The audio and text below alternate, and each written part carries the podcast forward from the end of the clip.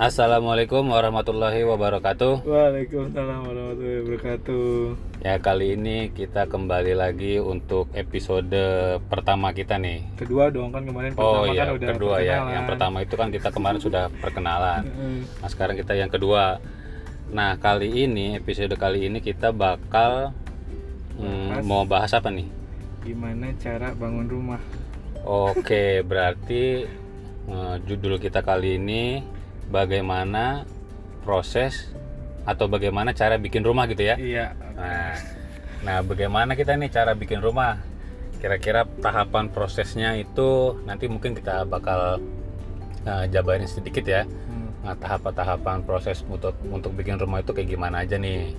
Proses. Nah, kira-kira Dek, gimana nih Dek awalnya kalau mau bikin rumah? Kira-kira apa nih yang kita perlu siapkan, kita perlu lakuin, kita perlu sediakan atau gimana nih? Kalau dari awal sebenarnya kan kita harusnya tahu apa yang akan kita rancang dulu nih. Jadi intinya yang pertama adalah mau desainnya seperti apa dulu gitu. Karena dari desain itu akan e, bergerak maju lagi ke hal-hal yang lain. Jadi kalian mau butuh para uh, apa pendengar arsitek kita ini mau desainnya yang uh, seperti ini seperti itu gitu ya, itu harus ditentukan dulu gitu, jadi uh, biar terkonsep nanti kedepannya maunya kayak gimana. Nah, ini biasanya kan harus didiskusikan ya sama arsiteknya hmm. gitu, jadi supaya sesuai. Nanti juga bakalan bahas uh, ruangan, bahkan bahkan bah bahas hal-hal yang kayak sirkulasi di dalam rumahnya, semua hal-hal yang memang menjadi kenyamanan gitu, kenyamanan dalam membangun sebuah rumah. Mm-hmm. Berarti tahap awal itu desain itu penting lah ya untuk oh. kebutuhan oh, si tentu. penghuninya ya. Iya. Nah, berarti tahap yang pertama ini kita kan harus melakukan desain berarti ya. Mm-hmm. Nah, setelah desain itu kira-kira dari pemilik uh, apalagi nih uh, mungkin setelah menentukan desain atau menentukan uh, maunya uh, pemilik tuh maunya desainnya seperti ini gitu kan, temanya atau konsepnya mau seperti ini. Nah, setelah uh, itu apalagi nih kira-kira? Gua lagi nih, gua lagi nih. Iyalah. Gantian lah. Nah. Gitu ke, kita ngomong biasanya budget ya. Habis dari desain itu akan muncul nih uh, berapa budget yang akan dibutuhkan. Hmm. Sebenarnya dari dua konsep kayak desain dan budget ini ini akan uh, feedback ya, bolak-balik nih gitu. Hmm. Bisa aja kita mulai dari budget dulu gitu. Hmm, gitu ya. Budgetnya berapa? Nanti didesainkan uh, sesuai budget. Jadi bisa uh, desain follow budget atau sebaliknya, budget hmm. follow desain hmm. gitu. Jadi mungkin kalau untuk sultan-sultan gitu ya, mm-hmm. masalah harga rumah nggak masalah, yang penting desainnya bagus gitu kan mm-hmm. ya. Tapi kalau misalkan untuk kita yang uh, menengah ke bawah itu kan masih tetap harus berpikir uh, nih duitnya cukup nggak ya, dananya cukup atau enggak gitu. Mm-hmm. Nah, makanya sebenarnya dari situ butuh uh, apa ya, butuh saran dari seorang arsitek. Nah, arsitek itu bisa sebenarnya untuk menentukan, membantu ya, menentukan mm-hmm. kira-kira desainnya. Dia maunya desainnya misalkan contohnya uh, maunya yang klasik terus banyak ornamen, tapi mungkin dia budgetnya sekian. Misalkan harusnya secara desain itu dua ratus juta, ternyata budgetnya cuma seratus juta. Nah, itu kira-kira bisa nggak untuk arsitek itu ngebantu? Ya bisa, tapi kan uh, kayak kalau memang follow budget tuh uh, akhirnya mentoknya di dananya cukup atau enggak gitu kan. Kalau memang mungkin uh, kalau kelihatan klasik tuh agak mahal gitu ya, karena kan segala ukir-ukirannya itu butuh waktu dan keahlian yang uh, tukang-tukangnya juga keahliannya harus yang bagus gitu, mm-hmm. supaya kalau misalkan klasik tuh agak mahal memang jatuhnya. Tapi uh, mungkin bisa dia disarankan untuk konsep-konsep lain yang lebih worth, lebih uh, lebih affordable daripada yang Uh, kasih gitu. Yeah. itu, itu mungkin ya itu. Berarti kan itu sudah tahap uh, apa namanya, dari si pemilik tuh sudah lumayan uh, terbantu lah ya. Yeah. Yang harusnya mungkin ekspektasinya ternyata kalau misalkan klien tanpa arsitek nih, dia mau yang klasik ternyata budgetnya uh, over budget. Nah hmm. sebenarnya dari awal ketika diomongin uh, si klien punya budget sekian, si arsitek sudah bisa uh, apa namanya ngasih saran. Ngasih saran. Nah, berarti itu pentingnya juga berarti ya untuk iya. arsitek ya. Maksudnya berarti si pemilik rumah itu memang harus terbuka ya soal hmm. uh, biayanya berapa, jangan tertutup ya. Kadang iya. kan si arsitek juga perlu tahu nih kan, nah, sudah itu. di sudah di apa desain bagus-bagus yang lumayan budgetnya, wah ternyata si pemilik rumah nggak nggak ada budgetnya, hmm. akhirnya balik lagi dari awal lagi. Nah iya. itu jadi rugi waktu juga berarti nah, dong ya. Iya, jadi harus open gitu masalah biaya, karena memang si arsitek ini uh, me- mendesain sesuai budgetnya, balik lagi gitu, sesuai budgetnya yang dibutuhkan, karena kita kan bisa menghitung kan mm-hmm. uh, kira-kira butuh berapa sih gitu, itu akan keluar ketika mm-hmm. uh, desainnya muncul gitu. Berarti ya memang budget itu penting ya, maksudnya kan ada juga nih klien yang takut nih mm-hmm. ngelihat dapurnya, wah ternyata budgetnya kecil tapi mintanya banyak gitu. Sebenarnya sih lebih uh, mending terbuka dari awal begitu ya. Mm-hmm.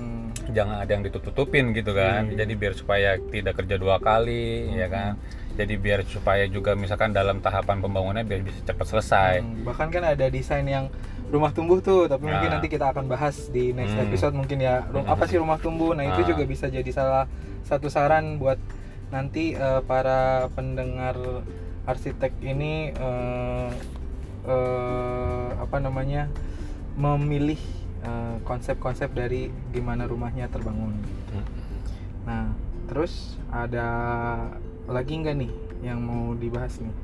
Ya berarti tadi kan sudah ada dua ya. Pertama kan hmm. kita pemilihan desain, konsultasi antara ya ibaratnya ngobrol secara empat mata lah ya hmm. kan dengan antara arsitek dengan uh, pemilik rumahnya. Setelah itu ya buka-bukaan lah tentang budget juga. Hmm. Ya, tentang apa yang dibutuhin ya kan, hmm. ngomong aja deh pokoknya ya, ibaratnya kita konsultasi ke dokter aja gitu kan, hmm. lu maunya apa, arsitek biasanya ngasih solusi. Kalau misalkan tidak ada, nggak nemu solusi, pasti pasti bakal ada diskusi uh, yang bisa membuahkan uh, hasil gitu kan, karena kan memang biar terciptanya si desain itu kan dari timbulnya dari masalah-masalah, hmm. uh, mengumpulkan masalah si klien untuk menjadi solusi uh, desain gitu kan. Nah setelah itu uh, dari dua tahap itu kira-kira apalagi nih untuk biar supaya bikin rumah lah gitu kan. Kalau uh, setelah udah ya. konsultasi nih mau bikin rumah, maaf banget. mau bikin rumah apa apalagi nih, apa kita langsung ke cari tukangnya atau Hmm, perlu ada pengawasan? Perlu seben, ya uh, arsitek itu kan juga sebenarnya fungsi arsitek juga bisa sebagai pengawas dalam uh, hal supervisi ya, hmm. mensupervisi sebuah uh, proyek gitu. Jadi kita sebenarnya juga bisa tidak oke okay, desain kelar dan serah terima desain udah enggak enggak bisa juga kita mensupervisikan itu gitu, hmm. supaya sesuai dengan jalurnya, koridornya, hmm. Hmm. karena nanti ketika misalkan budgetnya tuh seratus ribu, kadang kan uh, di tengah jalan itu bisa uh, kontraktornya itu mungkin ah uh, maunya yang agak speknya lebih tinggi atau lebih mahal gitu ya, hmm. itu kan bisa kita lihat cukup enggak gitu berapa. Nah kalau memang nggak bisa ya harusnya sesuai spek dengan yang e, desain awal gitu. Tapi kalau memang bisa sepanjang jalan itu bisa di upgrade ya alhamdulillah gitu ya, di upgrade. Cuma kalau misalkan nggak bisa kan kita bisa me-warning gitu, me-warning oh itu nggak bisa, oh itu ya. Nah makanya arsitek juga punya fungsi sebagai supervisi di sini hmm. gitu. Jadi kita Jadi tidak meng- mengontrol, aja. mengendalikan. Hmm. Ya kan, apa hmm. yang udah didesain dari awal, hmm. udah dianggarkan, jangan tiba-tiba udah sesuai ekspektasi nih, hmm. sudah uh, sesuai dengan R A B-nya, dengan desainnya tiba-tiba uh, di tengah jalan mungkin tukang improvisasi gitu yeah. kan, atau kasih saran, bu, ini bagusnya begini, hmm. pak, bagusnya jadi jadi di luar di luar konsep. apa namanya, di luar konsep ya jadinya hmm. ya, bisa jadi nambah budget lah, bisa jadi gini. Nah, berarti pentingnya pengawasan ya, berarti. Nah, misalkan gini, kalau misalkan si pemilik nggak nggak nggak butuh pengawasan itu gimana? Hmm, ya nggak apa-apa juga sih. Nggak apa-apa ya. Gitu. Cuma soalnya kan kadang kita suka hmm, ini nih kan. Karena kan uh, misalkan nih kita juga kan pernah pengalaman ada nih cuma hanya desain doang, hmm. terus dia nggak tahu bangunnya kapan atau ternyata tiba-tiba dia udah punya tukang dikasih ke tukang gitu, kadang tukangnya ada yang ngerti ada yang enggak gitu kan. Nah baiknya kalau misalkan begitu gimana ya? Ya sebenarnya sih nggak masalah sih selama memang koridornya uh, si yang punya si ownernya gitu ya, si ownernya ini sudah paham tentang konsepnya seperti apa, yang akan terbangun gitu seperti apa, nggak masalah juga gitu kalau memang tidak ingin disupervisikan karena kan kadang juga mungkin terkait kendala budget lagi gitu hmm. ya kan. Oh iya budget pengawasan budget ya. Budget lagi gitu kan. Tapi ya balik lagi kalau memang mampu ya silahkan gitu hmm. karena kan eh, duitnya duitnya owner nih gitu iya, ya. Betul. Kita kan juga tidak bisa meng mengekspan atau meng, apa, memaksakan, menginter, memaksakan menginterupsi semua semua hal duit-duitnya dia itu nggak bisa kita tentukan juga karena hmm. kan owner kalian yang uh, mau bikin rumah itu kan juga uh, yang punya duitnya gitu, jadi nggak mas ya nggak masalah kalau memang tidak ingin disupervisikan. Gitu. Hmm. Ya berarti terima resiko lah ya hmm. kalau misalkan emang uh, hmm, resiko itu berarti berarti perlu ada kontrak juga dong ya dengan si arsitek iya, di awal misalkan iya. nih pemilik maunya di desainkan saja hmm. tapi pengawasan tidak perlu, berarti kontraknya sekian jadi iya. kalau misalkan ada apa-apa ketika dalam pekerjaan hmm, iya. uh, tidak bisa langsung menyalahkan arsitek karena ya tergantung lagi nanti isi kontraknya, perjanjian pekerjaannya itu hmm. dari arsitek dengan owner. Nah seperti apa gitu kan. Nah kecuali dia sudah kontrak dalam pengawasan hmm. karena memang sih kalau lebih aman ya kita tuh mesti eh pemilik owner tuh pemilik rumah itu eh, lebih baik sekalian ya iya. jadi desain iya. sama supervisi karena iya. ya mengurangi beban eh, si pemilik eh, ya, rumahnya si gitu kan jadi ya udahlah kan ada udah ada supervisinya kan hmm. jadi si si owner ini udah tenang, oh yaudah bakal sesuai dengan apa yang sudah direncanakan di awal dengan arsiteknya hmm. itu lebih tenang. Tapi ya kalau misalkan emang ya kan itu kalau pengawasan perlu, tadi kita kan juga ngomong soal budget jadinya balik lagi ke budget, jadi tinggal itu kesepakatan antara si pemilik sama si arsitek- arsiteknya gitu. Nah berarti kalau udah pemilihan pengawas itu kira-kira step selanjutnya apa nih? Nah, uh, pemilihan uh, apa ya pelaksana gitu, pemilihan pelaksana. pelaksana. Ya. Jadi uh, kalau kita sih sepengalaman kita biasanya um, ada dua tipe ya, gitu ya. Hmm. Pertama adalah swakelola, kedua itu adalah kontraktor gitu ya. Kalau misalkan swakelola, pemborong lah ya. Ya kontraktor pemborong. Mm-hmm. Kalau swakelola tuh apa gitu? Jadi swakelola ini jadi sebenarnya owner ini e, bertanggung jawab penuh hmm. atas pelaksanaan. Jadi kayak misalkan ka, e, intinya jadi mandornya lah itu ya si owner hmm. gitu. Karena memang kan pertama e, e, karena ngepres budget gitu ya, ngepres budget.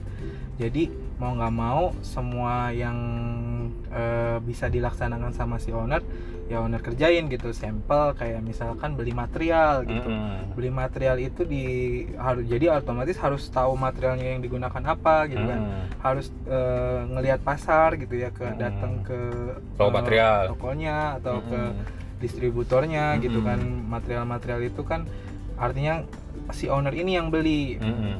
terus masalah juga penggajian e, apa pengajian tukangnya, tukang dan keneknya, gaji tukang semuanya hmm. itu owner, artinya yang keluar itu yang dana yang keluar uh, itu owner tahu hmm. gitu. Nah, di sini kenapa yang mungkin pertama adalah bisa me- membuat dananya minim gitu bisa, hmm. tapi tapi ini juga bisa menjadi bumerang, artinya bisa lebih harganya bisa jadi lebih mahal kalau si owner ini tidak punya keilmuan tentang sebenarnya bagaimana cara meng, um, membangun gitu ya yeah. ber, uh, apa, uh, konstruksi gitu yeah. dalam bidang konstruksi itu tidak terlalu mahir atau mm. mungkin bisa aja di bohong-bohongi gitu hmm. ya, amit-amit gitu kalau misalkan emang itu terjadi. Tapi ya hal kemungkinan itu bisa aja gitu, hmm. bisa aja, makanya tergantung. Jadi, ya ya berarti kalau dilihat uh, itu sesuai lah ya, dia hmm. bisa mengepres budget. Nah, tapi tenaga yang dikeluarkan dia banyak, iya. ya kan, karena dia hmm. ya ketika tukang butuh material apa harus segera dibelikan. Hmm. Jangan sampai hmm, tukang itu kan nganggur gitu kan, misalkan hmm. ternyata semen pasir habis. Hmm. Nah, si pemilik owner ya mau nggak mau harus membelikan, eh, harus membelikan kan secepatnya kan. Hmm. Kalau misalkan emang pemilik ownernya ya emang tidak ada pekerjaan yang sibuk, mungkin stay itu selalu di rumah ya nggak masalah sih ya, cuman yeah. kan eh, ya sayang aja gitu kan, hmm. gitu. Tapi ya kembali lagi sih memang ke pilihan si ownernya. hmm. Nah, satu lagi apa nih yang selain uh, swakelola pelaksanaan nih? Yang uh, diserahkan kepada kontraktor ya, yeah, kontraktor pemborong. Atau pemborong lah, hmm. kalau misalkan kalau di rumah ya, uh, kalau misalkan orang-orang tahu pemborong gitu. Nah, kalau pemborong dan kontraktor ini memang kan semua tanggung jawab atas uh, kontraktornya ini gitu, yang hmm. sudah dipilih gitu. Kalau misalkan terjadi perubahan desain atau misalkan salah uh, material juga, berarti ya itu asal tanggung jawab kontraktor. Jadi si owner ini hanya dapat laporan lah intinya gitu, hmm. ya oh udah sampai sini pekerjaan, dan kadang hmm. juga cuma ngecek-ngecek aja juga udah cukup hmm. gitu kan. Jadi, karena sifatnya berarti hmm, antara kon, antara owner atau pemilik rumah dengan pemborong ini ada ikatan kontrak dong ya? Iya, tentunya hmm. harus seperti itu gitu kan. E, hampir sama kayak cara berkontrak juga ke arsitek juga kan, cuma hmm. memang itemnya be- beda ya gitu. Cuma tetap e, artinya diserahkan penuh oleh e, kontraktor gitu dalam pembangunan. hmm. Jadi kita e, istilahnya owner ya nyantai-nyantai aja lah gitu, hmm. ya ntar tiba-tiba jadi gitu kan. Tapi memang di sini budget yang uh, dikeluarkan itu pastilah tidak tidak uh, tidak semurah kalau misalkan swakelola gitu ya. Hmm. Bisa karena kan kalian istilahnya menggunakan jasa Pemborong. orang, hmm, gitu, jasa orang. orang pasti akan ada biaya yang untuk uh, si jasa ini untuk bekerja gitu. Hmm. Jadi makanya pasti akan lebih murah. Cuma kelebihannya adalah kelebihannya ini bisa memang sesuai, hmm. sesuai. Jadi misalkan uh, by, uh, harga R A B di desain itu misalkan anggaplah lima ratus juta gitu, hmm. atau sekian gitu. Ya udah lima ratus juta apa yang kita dapat ini gitu. Hmm. Jadi nggak nggak mungkin. Berarti pemborong juga tidak asal ngasih harga misalkan, yeah. ya kan pasti si klien ini kan udah dapat acuan harga dari si arsitek, hmm. ya kan R A B, hmm. R A B desain, hmm. R A B perencanaan, ya pasti si pemborong ini kan pasti nanti mengajukan harga kan, yeah. desain sekian harganya. Jadi versi ada R A B versi pemborong, ada R A B versi desain gitu, design, ya kan, yeah. versi arsitek gitu kan. Mm-hmm. Nah, berarti kan sebenarnya si klien itu kalau misalkan dia mau pakai pemborong kan sebenarnya udah ada acuan ya kan, yeah. acuan harganya. Berarti kalau misalkan pemborong uh, ini mengajukan harga terlalu besar, mm-hmm. berarti kan perlu ditanya-tanya nih. Mm-hmm. Uh, perlu di uh, dicek lagi R A B-nya kok bisa jauh hmm. gitu. Kalau misalkan emang R A B-nya nggak beda jauh ya mungkin uh, taksirannya, namanya material itu kan pasti setiap toko beda-beda. Hmm. Pasti kalau selisih dikit sih mungkin wajar, wajar. sih ya. Mm-hmm. Karena memang kan lumayan tuh kalau misalkan setiap daerah uh, beda-beda ya kan, hmm. gitu. Ya jadi kan kalau ininya gitu, kalau misalkan dipakai kontraktor ya kita udah aman dan harganya itu tidak tidak udah pasti segitu, yang kita dapat mm-hmm. juga segitu. Mm-hmm. Bedanya kalau misalkan swakelola, swakelola itu karena kita yang ngurus bisa mm-hmm. memang lebih murah bisa gitu. Tapi juga bisa lebih membengkak kalau keilmuan tentang konstruksi mm-hmm. si owner ini kurang gitu. Mm-hmm. Karena apalagi eh, zaman sekarang ya namanya kan duit nggak ada temennya lah gitu kan. Mm-hmm. Jadi Uh, bisa aja dibohongin harga material misalkan, atau uh, pekerjaan tukang bisa lama gitu ya, uh, membengkak di uh, biaya tukang gitu. Itu itu bisa terjadi. Cuma kan kalau misalkan kita pakai kontraktor itu udah bukan masalah owner lagi gitu, karena memang semua all in harganya sudah di take, uh, taken kontrak. segitu ya udah segitu, hmm. dan yang kita terima ya sesuai dengan desain yang memang sudah direncanakan uh, sebelumnya gitu. Hmm. Hmm. Oke. Gitu. Berarti ya ada plus minusnya ya. Nah, mau iya, swaklola nggak hmm. apa-apa sih sebenarnya. Uh, kalau kita juga sambil barangkali kita punya waktu luang, si pemilik iya. owner misalkan hmm. punya waktu luang, dia sekalian mau belajar, lebih baik sih memang swaklola, hmm. ya kan, uh, sambil tahu gitu kan kebutuhannya berapa, besinya berapa, hmm. terus lantai yang digunakan berapa, uh, cat dan sebagainya, itu kan pasti sambil belajar tuh si pemilik hmm. rumah. Hmm. Cuman kalau bagi uh, kita sih menyarankan ketika pemilik rumah yang tidak punya waktu sih ya memang di menggunakan disarankan untuk pakai pemborong, apalagi ditambah dengan si pengawasan tadi itu, perlu ada pengawasan ya kan, misalkan dari arsitek sendiri juga untuk mengawasi si kontraktor agar sesuai dengan R A B yang dia bikin nih, misalkan R A B eh, pemborongnya eh, pakainya eh, catnya satu galon ternyata eh, makainya cuma setengah galon, contoh-contoh kecil gitu kan bisa jadi apa namanya pekerjaan si siapa tuh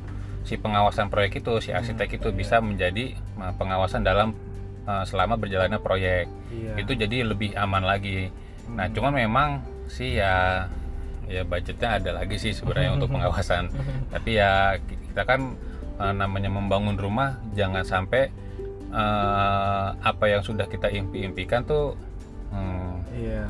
sampai ada mungkin kurangnya atau mungkin ada kesalahan, kan kita nggak pengen itu kan. Dan untuk kualitas bangunan kan juga pasti itu yang diharapkan setiap orang yang punya rumah gitu kan ya. Iya, pasti pengennya nyaman ya, mm-hmm. gitu ya. Betul. Nah, jadi eh, ada lagi nggak nih yang mau dibahas?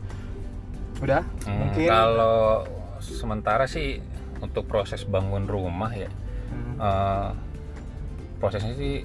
Sepertinya itu aja sih ya. Iya. Untuk yang kita tahu pada umumnya kan uh, untuk bangun-bangun rumah, mungkin kalau misalkan bangun gedung dan lainnya sih uh, pasti banyak lah ya proses-proses yang perlu di uh, hmm. perlu diketahui, perlu dilakuin juga. Cuman kalau untuk bangunan rumah tinggal uh, saya rasa sih cukup sih segitu sih. Iya. Nanti iya. Ya, mungkin akan kita bahas lagi uh, kalau misalkan nanti mungkin nanti ada di next episode hmm. atau mungkin para pendengar uh, pendengar arsitektur ini ada yang uh, mau tanya-tanya bisa langsung D M kita di at, uh, di Instagram kita et arsitek.